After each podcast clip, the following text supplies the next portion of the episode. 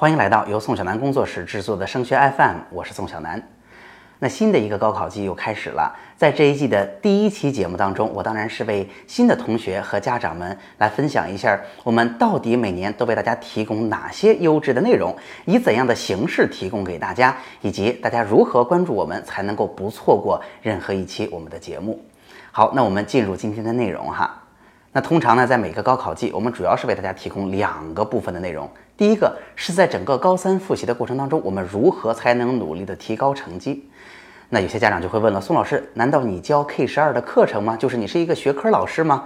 其实并不是哈。那为什么我能够回答这些问题呢？是因为熟悉我的同学和家长们都知道，我自己啊还挺会念书的。那当年呢，我也是在山东省的实验中学完成了我高中的学业，然后在这儿考过理科的年级第一，以及以化学竞赛山东省一等奖的身份被保送到了南京大学去读本科，之后又保送到中科院去硕博连读。所以对于高中念书这件事儿，我还是很有心得的。所以啊，以往我们为大家认真的分享过，嗯，高三复习到底有到底有哪些学习方法。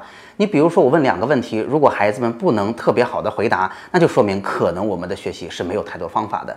第一个就是除了上课认真听讲、下课完成作业以及整理错题之外，那你还有哪些方法来提高你的成绩呢？第二个就是，如果在考场上你看到一道难题，除了当下的第一反应，嗯，我突然就知道我会还是不会之外，如果当场你不会做的话，你还有什么方法让自己把这道题做出来呢？如果这两个问题你都回答不上来，说明学习方法我们是欠缺的，我们说不定有很大的提升空间。那第二当然就是应试技巧。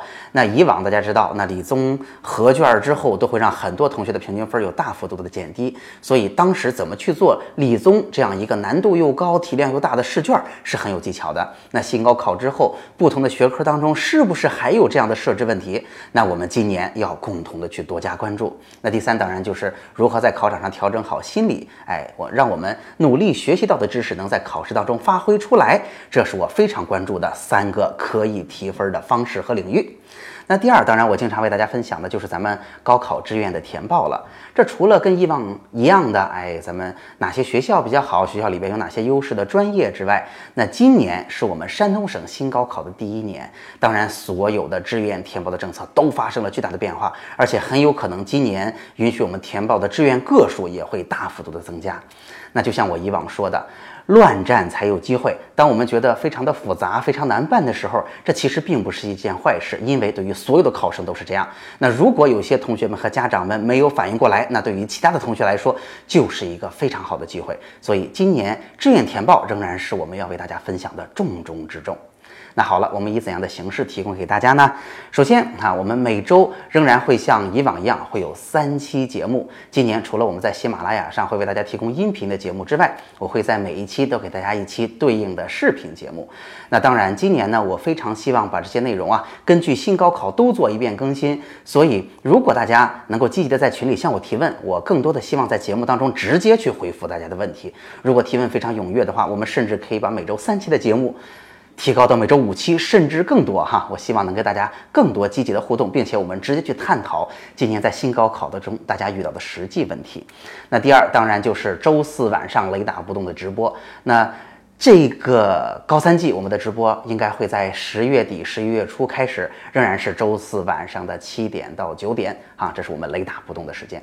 那如何找到我们不错过节目呀？哎，其实啊，请大家加我的个人微信哈，我放在节目的后边。那现在的屏幕上也是有的。那大家加入我的个人微信之后，我会在朋友圈及时发布我们的节目，以及我会把大家拉入我们的微信群。那这样大家就可以不错过我们的每一期的更新了。好，那新的赛季就要开始了。今天是我们的第一期节目，让大家了解如何能够更高效的跟我们获取内容，并且参与我们的互动。那今天的节目就到这儿，我们下期再见。